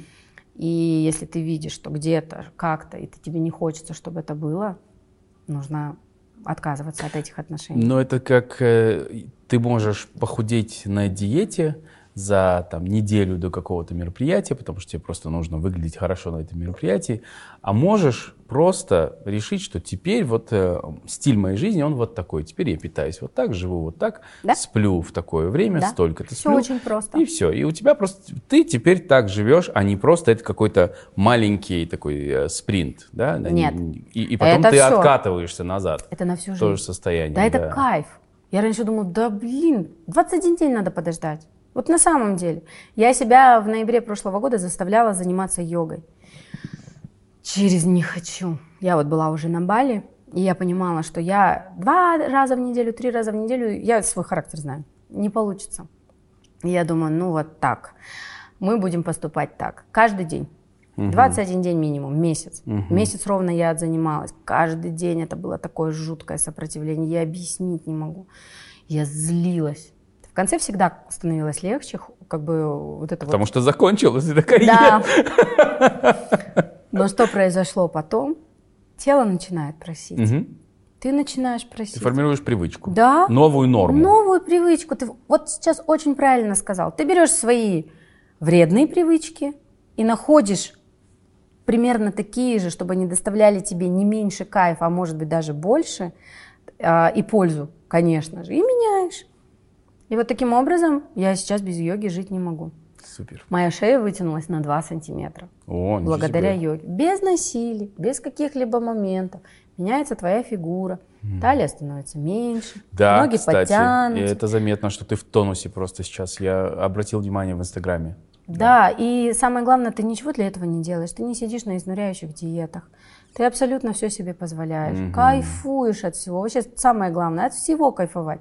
Вот даже съели торт там, да, съел там торт на ночь. Да и кайфани от души. Уже съел же, что Да. уже мучиться? Себя мучить. Без угрызений. Да. Это же опять непринятие себя, непринятие своего выбора. Ну ладно, сегодня съел, завтра будет день другой, начнется иначе.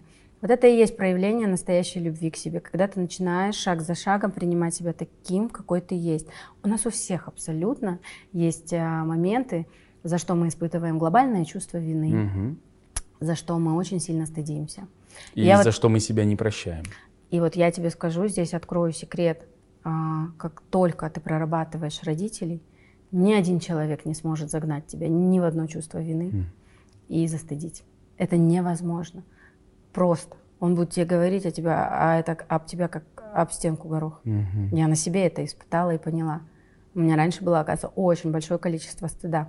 Этим, Слушай, я кстати, даже вот видел, извини, пожалуйста, Да. я видел даже твои предыдущие интервью, в которых ты просто вот час сидишь и оправдываешься. Ты просто вот доказываешь, что нет, я не такая, но нет, я вот такая, а не такая, а здесь Да. не так, а я вот не так и так далее. И просто все время в защите, в защите, в защите, в защите. Да. И сейчас что происходит, да, совсем, совсем другое. Да, это большая работа. Ты, как моя подруга сказала, если кто-то тебе скажет, что тебе повезло, говорит, я сама ему, говорит, отвечу. Потому что все мои друзья, конечно, в шоке от э, проделанной работы.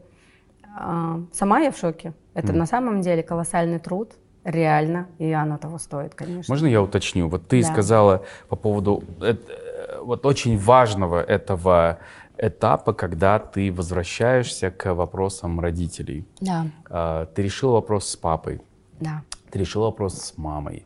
А, Ты их принимаешь, ты принимаешь ситуацию, ты понимаешь, вот, как вообще все устроено. И там же ты говоришь, э, сказала сейчас о том, что это всегда влияет на твои отношения, Да. с мужчиной в частности. Ты считаешь, что ты сейчас уже готова к отношениям или Я еще рано? Ты в отношениях? Да, Классно! да. Это очень здорово. да. И сейчас все по-другому. А, когда вот э, в марте, ой, в мае, ой, в январе. Просто слишком много событий Да, у тебя. я уже запуталась. каждую неделю, что, конечно, ты не На запомнишь. самом деле каждый день что-то происходит, да. Ам, Когда вот в феврале я съездила в Мекку, а, в марте и в апреле я держала пост, ну, роза была. Это, кстати, было тоже уникальное время. Это был просто месяц благодарности. Я плакала от благодарности Богу каждый день. Это вот практика, которую, ну вот, действительно я рекомендую всем. Это уникальный рост, уникальнейший рост. Уединение. Если ты заходишь в него осознанно, а не потому что просто это тренд. Потому что я замечаю очень много людей, которые делают это, все вокруг это делают. Ты знаешь, главное начать. Неважно. Уровень осознанности, он у всех разный. И а, ну вот он один раз поддержит, в следующий раз ему будет легче. Ну, то есть в следующий раз он будет все равно на другом уровне осознанности. Понимаешь? Ну, Главное начать. Это как во всем. Не нужно ждать, когда ты достигнешь какого-то профессионализма. А, это как я в свое время. Я не ждала, когда мне кто-то придет и предложит роль моей мечты. Я создала ее сама. Или там я не ждала, когда а, меня кто-то позовет на Бали и скажет, ну ты такая маленькая, давай мы тебе поможем. Я сама себя вытащила и туда повезла. Я не говорю, что надо брать и ехать, да, это мой был путь, и по нему, кстати, не каждый пройти сможет. Это большая смелость нужна. И оставить все на самом деле. Я понимала, что это, возможно, билет в один конец, потому что я понимала, что если я не решу этот вопрос, что происходит внутри меня, я не вернусь, потому что я не вижу смысла. И, а мне было что оставлять? Статус, э, все вот эти мои э, прелести жизни, скажем так, а я жила в хорошем комфорте и так далее, с прекрасными там друзьями и всем остальным. Но я понимала, что но я ведь что-то большее, что-то внутри меня просится, просит на, на себя обратить это внимание. Мгм. И это вот самый такой важный момент. И вот когда я находилась в уединении, я делала очень много разных практик параллельно. Во время Оразы ты имеешь Да. в виду? Мгм. Февраль? А, да, и вот после дня рождения своего, вот февраль, март, апрель, это был да, то есть посвящен... это 21 год. Да, этот год. А, нет, это 22 Да. год. Все, простите, теперь я путаюсь. И а, когда я находилась, я очень делала много практик. Уже э, такие простые практики, я их сегодня озвучу, и было бы здорово, если бы каждый человек их сделал. Берешь а, и составляешь список своего идеального партнера. Вот на самом деле как есть. Я написала 108 пунктов. А ты прям знала, чего ты хочешь от Да. мужчины? Да. А я знаешь, как, как знала? Я первые пункты написала те, которые меня не устраивали В во других. всех моих предыдущих отношениях, понимаешь? Можешь парой поделиться? Ну, то есть какие важные для тебя были пункты? Доброта. А, именно такая открытая, проявленная. Понятное дело, все были добрые, но проявленная доброта, мне ее не хватало, да, например, до этого. А, определенное, наверное, милосердие. Да, потому что, ну, как бы чаще всего мужчины тоже это не проявляют открыто. Крайне редко, да, бывает. А, умение восхищаться. М. И сейчас, подожди, мы перейдем к следующему списку. Он интереснее. Это тоже интересно. Вот ты составляешь вот этот список. Абсолютно любой человек. Жена Без есть, ограничений, да? Да. Мгм. Жена есть, муж есть, э, вообще не важно. Ты берешь и все равно составляешь. Потому что все равно даже в любых отношениях ты же все равно чем-то недоволен. Все равно что-то есть. Ну, есть. Берешь, составляешь, неважно, минимум 30. Пишешь. Минимум 30, это минимум важно, 30, да? да? Да, мне это важно. Я написала... А, нет, вру, минимум 50. В этом А, списке минимум ничего. 50. То есть ты очень серьезно должен задуматься, чтобы это упражнение выполнить. Да. Ну, не знаю, я написала очень быстро. Я на тот момент, оказывается, реально четко понимала, что я хочу. Что Так. интересно, где-то на пункте 50, когда заканчиваются чисто какие-то, наверное, мужские а, достоинства, да, э, я начала понимать уже где-то вот с 50 по сотый, я начала понимать, что я про себя пишу. Хм. Я пишу свое зеркало. Я пишу свои качества, которые как и для мужчины, так и для женщины абсолютно одинаковые. Мгм. Вот это было интересно. Там, например, то же самое, трудолюбие, открытость, ну вот какие-то такие моменты. Все, написала. А, написали и рядом пишите. И здесь нужна и важна очень сильно честность с самим собой. Вообще в, любой, в любых изменениях, в любой трансформации нужна честность. Потому что мы так любим жертвить. Боже, какая я раньше была жертва. Жертва — это не тогда, когда ты такая, типа, вроде сильная, пятая, десятая, а это когда ты кого-то в чем-то обвиняешь, на кого-то за что-то обижаешься. Это все жертва. Потому что я помню очень хорошо, у меня всплывали обиды на какие-то там бывшие отношения, боже мой, чуть ли не на какие-то мои первые отношения. Вот до такой степени у меня происходила а, проработка внутри, потому что я прям зашла в это как бы основательно. И а, мне было важно понять, что там у меня внутри. Там, конечно, кавардак был еще тот. И я вот это все разгребала. И я думаю, как, почему какой-то человек может решать, быть мне счастливой или нет? Ну, Такую власть ты отдала этому человеку да, над я собой. отдала ключевое слово. Он даже не взял. Да. Я отдала. Мы сами отдаем. Мгм. Мы сами на него навешиваем. Почему? Потому что не хотим брать ответственность. Потому что не хотим в этом моменте становиться взрослыми и говорить, да, такая ситуация произошла. Окей, я возьму все самое а, лучшее из этого. Полезное? Да. Я пострадаю Мгм. в плане того, что погорюю, поплачу, да, где-то даже себя пожалею в хорошем смысле этого слова, что да, да, так Ну, бывает. Надо пережить это, да, Мгм. каким-то образом. Да, проживу обязательно все Да. эмоции, пойму, а как со мной теперь нельзя, а что я теперь не допущу в отношениях, выписать это прямо, если понадобится, на бумагу, и в следующий раз, если в ком-то хотя бы малейший намек есть на это, это же честность, да? Мгм. Сразу уходить от этого человека, сразу понимать, не думать, ой, рядом со мной он исправится, ой, стерпится, там, слюбится, да, как у нас обычно это любят. Э, Два-три качества какие-то совпали, Типа понравились, да? Ну, внешне вроде хороший, вроде зарабатывает неплохо. Ну, ладно, ладно, нормально. Может, это один раз показалось. Ну, не показалось. Люди вообще не меняются. Я mm-hmm. больше скажу. А, мужчина такой народ, он а, в первые а, 3-5 встреч абсолютно все про себя рассказывает. Все, о чем шутит мужчина, это правда. А мужчина на первых встречах, естественно, много старается шутить, чтобы рассмешить. И вот он часто шутит про себя. И, например, может пошутить в таком этом, да, я еще тот. Так вот здесь надо обратить внимание, он реально тот. Он не шутит. Да. Правильно же говорят, в каждой шутке есть только доля шутки. Это факт. Мы никогда не говорим, мы всегда говорим про себя. Так вот, мужчины на самом деле а, намного честнее. Женщины очень легко обманываются. Это как есть хорошее выражение. Меня обманывать не надо, я сам обманываться рад. И вот когда ко мне начало приходить это осознание, да я сама обманывалась. Да никто меня не обманывал, по факту. И когда я начала каждую ситуацию, которая где-то меня триггерила, где-то меня цепляла, где-то она меня обижала, чуть ли не со школы, когда я была маленькая, где-то какой-нибудь мальчик там меня обидел, я начала все это поднимать. Я вытащила все. Все, по крайней мере, что я помнила, да. что держала во мне какие-то, э, какую-то энергию. Каждую, каждую ситуацию я прям расписывала, садилась и прорабатывала. И говорила, бери на себя ответственность. Слушай, ну прям это огромный труд. Это, это колоссальный труд. Огромный объем, да. Я просто, я, я понимаю, о чем что... ты говоришь, да. И то есть, э, когда ты составляешь этот список, здесь важна честность. Около каждого пункта ты потом пишешь, Например, если я писала про мужчину, вот какой он, да, то он должен быть умный, добрый, харизматичный, такой, такой, такой, такой, все пишешь, прилагательные все. Рядом ты составляешь напротив каждого пункта, а какая рядом с ним должна быть женщина. Mm. Честно, вот прям честно. И смотришь на список. И те пункты, которые либо отсутствуют, либо проседают, начинаешь над ними работать. Mm-hmm.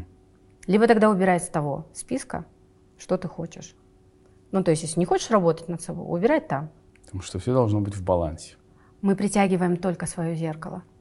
Мы притягиваем всегда свои зеркала. Это есть такое хорошее выражение. Здоровый с больным не танцует. Хм. Мы никогда не можем притянуть человека ниже или выше себя. Мы всегда притянем зеркало.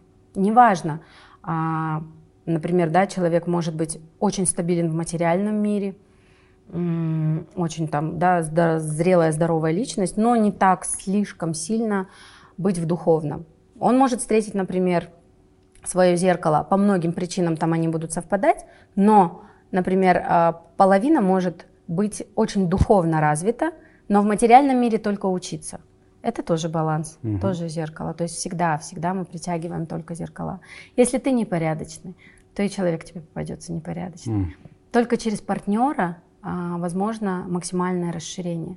Только через партнера мы уже познаем полностью себя. Невозможно это сделать в одиночку. У тебя случилось так? Подожди. И вот следующее задание. Да. Тоже важное. Пишешь список, как бы ты хотел, чтобы твой партнер к тебе относился. Mm. Здесь а минимум... это другое, это не его качество, это... Как ты хочешь, чтобы он к тебе относился. Например, я писала. Я прям так и писала. Хочу, чтобы он мной восхищался каждый день с утра до вечера. Искренне, естественно. Говорю, какая красивая, талантливая. Вот все, что угодно.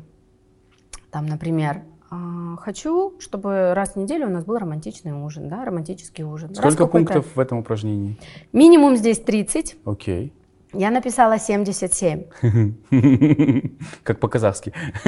Да. А я такие цифры люблю, красивые. И что происходит дальше?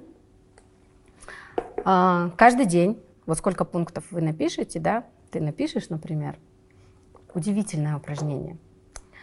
Каждый день ты начинаешь э, один пункт внедрять в свою жизнь и относиться так сам к себе. Hmm. Потому что как ты к себе относишься, ты притянешь ровно такого же человека, который будет относиться к тебе точно так же. Если ты за себя где-то стыдишься, он тоже за тебя будет стыдиться. Если ты себя где-то винишь, он тоже тебя будет винить. Угу. Если ты себя не балуешь, он тоже тебя не будет баловать. И так далее. И вот я помню, когда я делала эти пункты, и потом я каждый день начала внедрять, вот как раз к апрелю я где-то их все внедрила, кайфовнула. Я, например, вот когда про романтический ужин, я прям шла, одна, mm-hmm. бронировала лучший ресторан, очень красиво наряжалась, красилась, да, там, ну, как-то так, как могла, не сильно. Как можно на пляже, да? Да, приходила, убирала телефон, потому что если ты сидишь на этом свидании с телефоном, значит и твой партнер потом тоже будет сидеть с телефоном. Я убирала телефон и кайфовала в первую очередь от себя, от еды, которую я ем. Удивительное, кстати, упражнение, которое я всем рекомендую. Это вот такая любовь к себе, такое проявление к себе, уважение и любви, когда ты просто себе хотя бы раз в месяц позволяешь такой красивый ужин или обед. Да даже дома это приготовь, поставь один цветок, да. Купи классные продукты, то, что ты обычно не готовишь, да. например. Например, Попробуй. как я начала принимать ванну. Не просто там, как раньше, да, а я прям ставлю свечи. Я беру, там покупаю сама себе цветы, например, и сыплю эти лепестки и так далее. То есть это такая тотальная большая работа. Я удивилась, знаешь, чему? А, при всей моей публичности, да, при всем том, что а, я всегда считала, что я, я считаю себя красивой, а, такой там, такой, такой, раз такой. Я удивилась на упражнении восхищаться. Я подошла к зеркалу и не могла из себя выдавить просто какая-то классная, да, mm-hmm. какая-то восхитительная. И я вот так стою. Я, ты знаешь, как начала? Я начала в Инстаграме сначала себя снимать, а камера это же мое. Угу. Камера это окей. То есть на камеру я могу все что угодно делать. Я начинала снимать, и пока вот выставляю видео, что-то там монтирую, я себя хвалю. Я говорю, угу. какая ты стройная, какая ты красивая, какое у тебя красивое лицо. На м- видео мне было удобнее. И потом только постепенно я начала уже подходить к зеркалу. Сейчас это происходит на автомате. Угу. То есть э, мы абсолютно любую привычку можем внедрить. То есть э, абсолютно любую. Давай уточним. Вот зритель может подумать, что это попахивает каким-то эгоизмом. Вот все для себя, ужин одна, классно принимаешь ванну, себя в зеркало хвалишь. Что это такое вообще? Это, это эгоизм? Есть, это любовь к себе. Если хотите назвать эгоизмом, может быть. Для меня лично эгоизм – это когда ты себя не любишь и хочешь, чтобы тебя все вокруг любили, и требуешь от них любовь. Вот это для меня эгоизм. Это когда ты сам не можешь закрыть внутри себя все пустоты и требуешь их от них, от всех вокруг, начиная от родителей, заканчивая своими партнерами, друзьями, не знаю, коллегами. И это история большинства нас. Всех, пока мы не заходим в истинную и настоящую любовь к себе. Угу. Ответила. Да. да. Спасибо большое. И вот эти два упражнения я сделала и... Так, еще раз смотри, список э, качеств твоего э, будущего партнера. Да. Рядом качество... Не обязательно будущего, этот партнер уже может А, или быть. может быть даже Но настоящего. просто тебе хочется... Это твой идеальный список. Угу. Ты хочешь, чтобы твой партнер был таким. Да, рядом э, качество женщины, которая с этим партнером, да? Да. Правильно я понял? Да. И второе упражнение, здесь минимум 50 э, пунктов. Второе упражнение, как бы ты хотел, чтобы к тебе, или хотела, чтобы к тебе относились. Да, и вот оно самое главное. И там минимум 30 пунктов. Да. И ты Окей. начинаешь так относиться сам к себе. Да, ты практикуешь потом. Каждый этот пункт ты в свою жизнь внедряешь. Ты это сделала, что произошло? В апреле я приняла решение, что мне нужно ехать в Казахстан, сделать определенные дела, потому что меня уже в Казахстане не было больше полугода. Угу. И все. Я сажусь в самолет, вылетаю, а, в Казахстан, ну, в смысле, там несколько пересадок. И в самолете э, знакомлюсь э, с мужчиной. Mm. И на этом моменте я остановлюсь, потому что про личную жизнь я а, могу рассказывать очень долго, и я думаю, что это можно оставить на следующую программу. а, и еще есть такой важный тоже момент для меня все-таки личная жизнь. Это личная жизнь. Если раньше я думала, знаешь, что я стесняюсь, может быть, или я боюсь сглазить, я об этом не говорю, то когда я это все проработала, я поняла, нет. Оказывается, там, может быть, это, конечно, тоже было до кучи, но по факту в основе а, лежит момент, что а, я на самом деле еще тот интроверт, и очень люблю уединение, и есть такие моменты, которые, например, вопрос финансов – да, моменты и моменты личной жизни все-таки должны оставаться приватными для меня лично. Но, а, возможно, кто его знает, там, через год я изменю свое решение, потому что даже сейчас я уже могу открыто о чем-то говорить. Да, я это абсолютно уважаю. Я чтобы... Я не буду тебя мучить, я просто... Ну, раз мы вот. Есть, повесили ружье и да. сказали, вот эти упражнения, сделайте их. Ты сделай эти упражнения. Это воплотилось в реальность? 108 пунктов я написала. Да. На нашем втором свидании я поняла, что в нем есть 107. И я сама тогда была в шоке. У меня отвалилась челюсть. Я пришла домой и подумала, это так работает. Это настоящий человек, да? Да. Я встретила Круто. абсолютно свое зеркало. Ты знаешь, я тебе скажу больше. 77 пунктов, как я бы хотела, чтобы ко мне относился мужчина. К третьему свиданию я поняла, что все 77 пунктов есть в нем. И это покажется кому-то волшебством или еще чем-то. Возможно. Это такое волшебство, работа над собой. Вот так оно срабатывает. Mm. Когда ты по-настоящему начинаешь себя любить. Он тоже себя невероятно сильно любит. Э, когда познакомились, я сразу увидела, насколько человек уверен в себе. И когда я потом его спросила, а что тебя во мне так привлекло, он говорит, от тебя, помимо твоей жизненной энергии, и ты, от тебя шел, шло такое счастье, как будто ты такой счастливый-счастливый человек, э, шла невероятная уверенность в себе. Mm. Такая спокойная, тихая, но фундаментальная. Но активная, да, проактивная да. такая. А еще был такой, знаешь, момент интересный. Я, если честно, мне 37 лет, да, в этом году исполнилось, слава богу. Альхамдулля, я благодарю Всевышнего. Все 37 интересные, классные, счастливые вообще просто. На самом деле. И душа выбрала, конечно, интересную жизнь прожить, это факт. Я, а, мне всегда пророчили, что мой мужчина, возможно, может быть разведен с детьми. Угу. Я помню, я вот так вот сидела, и вот они мне говорили, ну, он, наверное, будет уже к этому возрасту разведен. Ну, обычно же мужчины рано женятся там или еще что-то. Ну, дети, наверное, будут. Ну, ничего, это же все нормально. Я помню, вот так вот слушаю, и такая думаю, ну, почему мне так это что-то как будто не устраивает? Не потому, что я там против детей или еще, да ни в коем случае.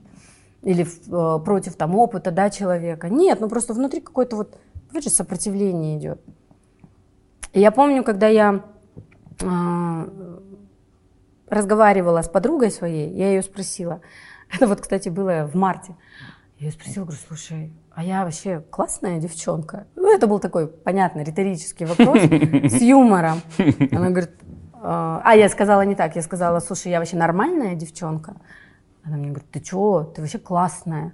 Я говорю, слушай, ну вот я классная, успешная, красивая, обеспеченная, ну, умница, красавица. Но в жизни просто так сложилось, что до 37 лет я не вышла замуж и не родила ребенка. И если по правилам я встречаю всегда свои зеркала, возможно, в этом мире ходит же, наверное, этот человек, который точно так же был занят своей карьерой, своим личностным ростом. Но он тоже ни разу не был Проходил женат. через кризис, восстанавливался. Конечно. Да. А возможно, нет, а возможно, через что-то другое проходил. Он не был женат, и у него нет детей. Она говорит, ну да, логически да. Я говорю, вот я убираю вон те установки, которые мне навязывают. Да, типа, ну, ну ладно, ты уже да. согласись на это. Да. Тоже Чего неплохо. ты начинаешь? Да. 37 лет все-таки. Это те же друзья, которые для себя роди говорили. Те же голоса, давай скажем так, не друзья, а голоса. Нет, да, потому что мои друзья, они всегда меня поддерживают. Да, да. И, э, Ты отмела это, сказала, не я мой отмела вариант. и сказала, да, это не мое, все. Я, я хочу встретить свое зеркало. Угу. Я хочу так. Я встретила свое зеркало. Угу. И так действительно, оказывается, бывает. И я это интервью на самом деле хотела действительно... Этим интервью хотела... Ко мне очень... Э, во-первых, мои все друзья на, начали моч, мощную трансформацию в мае этого года, когда я приехала. С каждым из них я лично побеседовала. Заразила их? Да. И у каждого начались процессы. Естественно, это в первую очередь работа самого человека. Говорить можно все, что угодно. Угу. Но если нет внутренней готовности, то это невозможно абсолютно. То есть, значит, человек еще не дошел до определенного своего какого-то дна эмоционального, психического и так далее. А просто мне начали говорить очень много моих подруг, кто э, как бы еще свободен, а, не люблю слово одинок, свободен. Угу, угу. Потому что когда я находилась в своем уединении, я эти полгода была абсолютно счастливым человеком. Мне не нужен был мужчина для моего дополнительного счастья. Все было настолько, вот с января месяца, да, вот по май, это было счастье. А раньше ты чувствовала потребность в отношениях, чтобы быть да. более целостной, да? Чтобы... Раньше у меня было внутри чувство одиночества. И то есть это не только отношения. Мне нужны были обязательно рядом друзья. Мне нужны были постоянно рядом люди. Я не могла находиться одна. Да. В уединении. Да. Я не могла просто потому что слышать внутри себя голоса, которые орут, что надо обратить на них внимание. Угу. Вот. И, и мои девчонки, они вот смотрят и говорят спасибо. Спасибо, значит, все. Все возможно. А к чему я это говорю? Я не знаю, что будет завтра. Сейчас, на данный момент, я очень счастлива в этих отношениях. Очень. А, сделали ли они меня счастливее? А, ты знаешь, я для себя, например, определила такой момент. Вот говорят люди, да, что приходит человек в твою жизнь, и он делает твою жизнь счастливее. Это, в голливудских факт. фильмах, но в Нет, смысле это, это факт, такое. но я очень четко ощущаю свое личное счастье, которое было до встречи с ним, которое я взрастила с любовью такой, с таким трепетом, так бережно. Да. И что вот заходит человек, и дарит тебе, оказывается, совершенно другое счастье. Оно тоже красивое, оно то, оно еще там, оно вкуснее как-то. От того и оно ярче, потому что и ты в определенном да. уже наполненном состоянии. Конечно. И как... Но твое счастье, на него, оказывается, вообще никто не влияет. На него не повлияет никто. И вот это такой важный момент. Почему? Потому что очень многие потом начинают находиться в отношениях, которые себя а, изживают, да, терпят что-то какие-то могут унижения терпеть или еще что-то. Ой, ладно, пусть лишь бы был, да, лишь бы там что-то.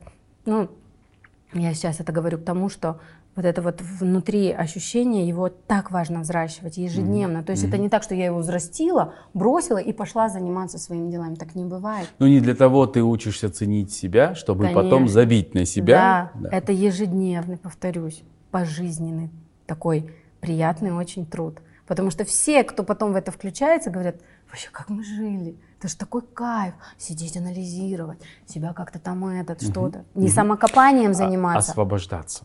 Да, а именно анализ проводить, быть классным наблюдателем самому себе. Это, мне кажется, очень круто. И я помню, когда мы даже с ним разговаривали, я ему в самом начале сказала, ты знаешь, я очень счастливый человек. Он говорит, я прям знаю, по тебе прям это видно. Я говорю, ты заходишь в мою жизнь, вроде как бы тоже даешь мне хорошее счастье, но я тебе сразу говорю, если на мое счастье это будет как-то влиять, я закончу эти отношения сразу. Я не буду не разбираться, я не буду проговаривать что-то. Я проговорю, возможно, один раз. Но если я увижу какую-то реальную угрозу, я говорю, слишком для меня ценен мой дар, который я взрастила, слишком ценен. И я вот сегодня, да, рассказывала весь этот путь. И когда ты так все взращиваешь, ты, конечно, никому в жизни не позволишь, да какой бы распрекрасный он там не был. И вот этот вот такой момент, я помню, он так засмеялся и говорит, «А, я тоже абсолютно счастливый на самом деле человек, и тоже по нему это было реально видно без э, какой-то уже тоже дыры в груди, которую тоже он заполнил этой настоящей любовью к себе. И на этом моменте я поняла, что когда человек по-настоящему себя любит, он никогда не обидит другого человека, потому что он к другому человеку будет относиться как к самому себе. Потому что ты себя уважать не будешь, если ты к другому отнесешься, ну как-то не очень. Да как это? это получается, ты к себе самому так сейчас относишься, ты себя настолько не любишь и не уважаешь. И вот этот момент, очень много деталей, которые, ну, возможно, кому будет интересен этот эфир, можно переслушать и прям записать. Mm-hmm. Потому что я сейчас на самом деле пишу книгу. Mm-hmm. Это будет такое пособие, где я каждый этап и каждый путь буду рассказывать как личную историю, что происходило действительно со мной внутри. Я ее пишу в первую очередь для самой себя. Как э, такая важная, важный этап в моей жизни. Потому что я реально 36 лет считаю своим перерождением. Я реально считаю, что это началась новая, большая, осознанная, взрослая глава уже моей жизни. До 36 лет я все-таки еще была совсем ребенок. Угу. И это тоже классно. Да. И вот эту книгу я вот буду писать, где прям практики хочу рассказывать, где вот эти все моменты, где обо всем об этом буду делиться, и, возможно, она кому-то тоже будет полезна. У тебя есть дедлайн, когда она должна выйти? А, ну, мы только начали. Через, я думаю, 8 месяцев она будет готова. И там уже посмотрим. Я никуда не тороплюсь. Да. Я сейчас все делаю в кайф. Я еще что просто хотела сказать всем девчонкам, да, которые, возможно, отчаялись а, или э, потеряли какую-то надежду, потому что вот мои друзья, мои девчонки, они мне вот некоторые моменты так и говорят, ты знаешь, ты надежду прям даешь. Я говорю, это все на самом деле не так глобально, с одной стороны, сложно, а с другой стороны, это очень такой трудоемкий путь. Но если ты уже на него заступаешь, тебе в конце всегда будет ждать приз. Но без ожиданий. Мгм. Без ожиданий. Потому что это, как говорят, а, делай, что делаешь, и будь, что будет. Или сделай от себя все возможное и доверься Всевышнему. Вот здесь вот самое важное вот это, без ожиданий. То есть, например, сейчас я находясь в отношениях, я без ожиданий. Я не знаю, может, они закончатся завтра, а может быть, это на всю жизнь. Я не ожидаю, я в моменте счастлива очень сильно. То есть потому что все эти затыки, стереотипы, когда там надо замуж выходить, когда надо детей рожать, они все на самом деле в моей голове, их изначально, знаешь, как будто не до конца ввинтили. Ну, как бы давай честно говорить, как есть. А так сейчас они совсем рассыпались. Я Да. из чувств, из интуиции, из какой-то вот этой, из внутреннего импульса я сейчас живу, и мне это очень нравится. Это такой невероятный кайф. Я всем этого искренне желаю. И я знаю, что это получится. Главное взять это намерение. И я думаю, что важно тоже тем, кто нас сегодня смотрит, понимать, что эм, хотеть быть в отношениях, хотеть замуж или жениться, хотеть родить детей — это классные желания, если ты действительно этого хочешь. И вот признаться себе, хочу я этого или нет, или это просто вот сейчас давление, опять же, голосов, да, Да. извне. Да. Очень, очень, Очень важно, потому что, важно. ну, какой ты будешь классной мамой, если ты рожаешь просто потому, что на тебя давят и говорят, пора рожать. Ты знаешь, я познакомилась с одной девушкой в прошлом году.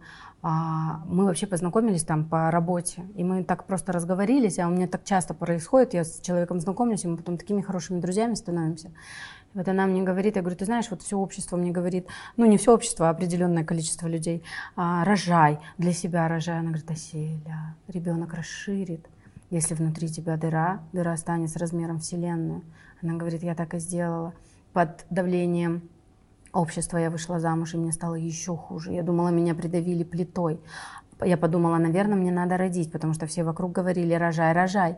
Я, говорит, родила, и на меня как будто обрушилось вообще здание. Я люблю всем сердцем своего ребенка и жить в то же самое время не хочу. И вот, к сожалению, да, и, ну, как бы, слава богу, сейчас с ней все в порядке, но на тот момент ей пришлось прибегнуть к антидепрессантам. И только они смогли, да, вытащить как-то из этого состояния. И она сказала, это вообще не выход. А потом, когда я об этом написала в Инстаграме открыто в прошлом году, а, один мужчина мне написал, ты эгоистка, замуж тебе надо и детей рожать, а не ходить там непонятно чем заниматься. Мужчина. Мужчина. Я взяла это, выставила и написала, девчонки, что думаете? И вот здесь я просто офигела. Мне посыпалось такое количество сообщений в директ. Там такие мне письма писали женщины. Там мне писала одна девушка, я ненавижу своего мужа, но я живу с ним, потому что я финансово от него полностью завишу. Мгм. Когда он спит по ночам, мне хочется его убить. Я была в шоке. Другая пишет, мы делаем на людях видимость, что мы такая счастливая пара. Шутки, прибаутки, а приходим домой и даже не разговариваем. Следующий. И вот, понятное дело, счастливых пар тоже очень много. В моем окружении их очень много, Да. и это большое счастье. Но при этом есть и вот такие вот моменты. И, и я вот когда вот это прочитала, я поняла то, что как важно, как важно научиться по-настоящему себя любить. И вот сегодня, которые я упражнения давала, кажется, что они примитивные, кажется, что это какая-то ерунда. Потому что когда я, я о них узнавала, я вот со своей колокольни буду говорить, я думала, «Ну что это вообще? На самом деле в этот самый момент происходит невероятный. Это вот как э, ребенок в школе учится, но он же не сразу писать начинает. Он же пишет сначала 100 тысяч раз эту букву А. Вообще палочки сначала, Да. даже без А. Да. Да. Примитивщина, согласись. Вообще, казалось бы. А для него на тот момент это как бы важный этап формирование новых нейронных связей. И когда мы делаем поэтапно каждое это упражнение, мы формируем новые нейронные связи. Когда новые нейронные связи становятся очень крепкие, старые отмирают. Так работает все. Классно, Селя. Да. Это, знаешь, вот э, мы разговаривали сколько, два с половиной года назад, или когда это было? Три, а сегодня мы разговариваем назад? уже два часа. И, и, и могли бы еще разговаривать, мне кажется, и могли да. бы, и могли бы, но мне кажется, что такую информацию все равно нужно дозировать, потому что Однозначно, да. нужно, чтобы люди, которые нас э, смотрят, не утонули просто вот в огромном количестве очень полезных вещей, но которые могут иногда а, сначала спровоцировать даже где-то такое, знаешь, противостояние, да, Конечно. отрицание там и так далее. Очень много негативной реакции сначала. В завершении, вообще сначала, спасибо тебе большое. Спасибо, спасибо что ты доверилась мне, спасибо, что ты рассказала. Кому, и... если не тебе? Потому что на самом деле мне с тобой невероятно комфортно. И это взаимно. От тебя идет э, вот эта энергетика в твоем поле, очень тепло, уютно ты не чувствуешь никакой угрозы, опасности или еще чего-то, чтобы закрыться. Поэтому ты знаешь, оно все как-то само, вот так. Mm-hmm. И а, я тебя благодарю а, еще раз за то, насколько ты мне позволил а, сегодня рассказать, как я именно это хотела, как я именно это видела. И я тебя за это благодарю. Я не знаю, как это все будет смонтировано, но это уверена... не будет смонтировано. Это будет вот так, как был наш разговор.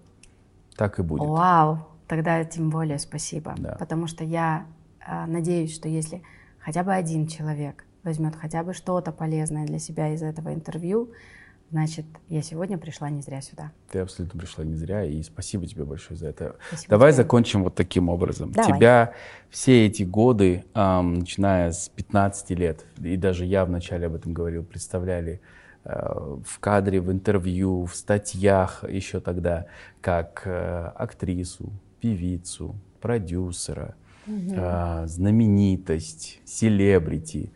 Э, но ты сегодня себя как представляешь? То есть, когда спрашивают, кто вы, Осель? Счастливый человек. По-настоящему счастливый человек. Оселя тоже человек. Это точно. Спасибо тебе большое. Спасибо тебе. Это было здорово. Да. С вами было здорово. Я надеюсь, что да, я знаю, что вам понравилось. Я знаю, что вас это коснулось. Поэтому поделитесь тем, что вам понравилось больше всего. Не забывайте нажать на лайк. Это сильно поможет в продвижении выпуска. Подробно расскажите в комментариях, что именно вам понравилось или не понравилось, потому что такое тоже возможно. И мы к этому абсолютно хорошо относимся и принимаем. Аудиоверсию подкастов вы можете тоже слушать на всех платформах, поэтому забегайте в описании под видео и узнайте, как это сделать. Меня зовут Тимур Баламбетов. Увидимся скоро. Пока.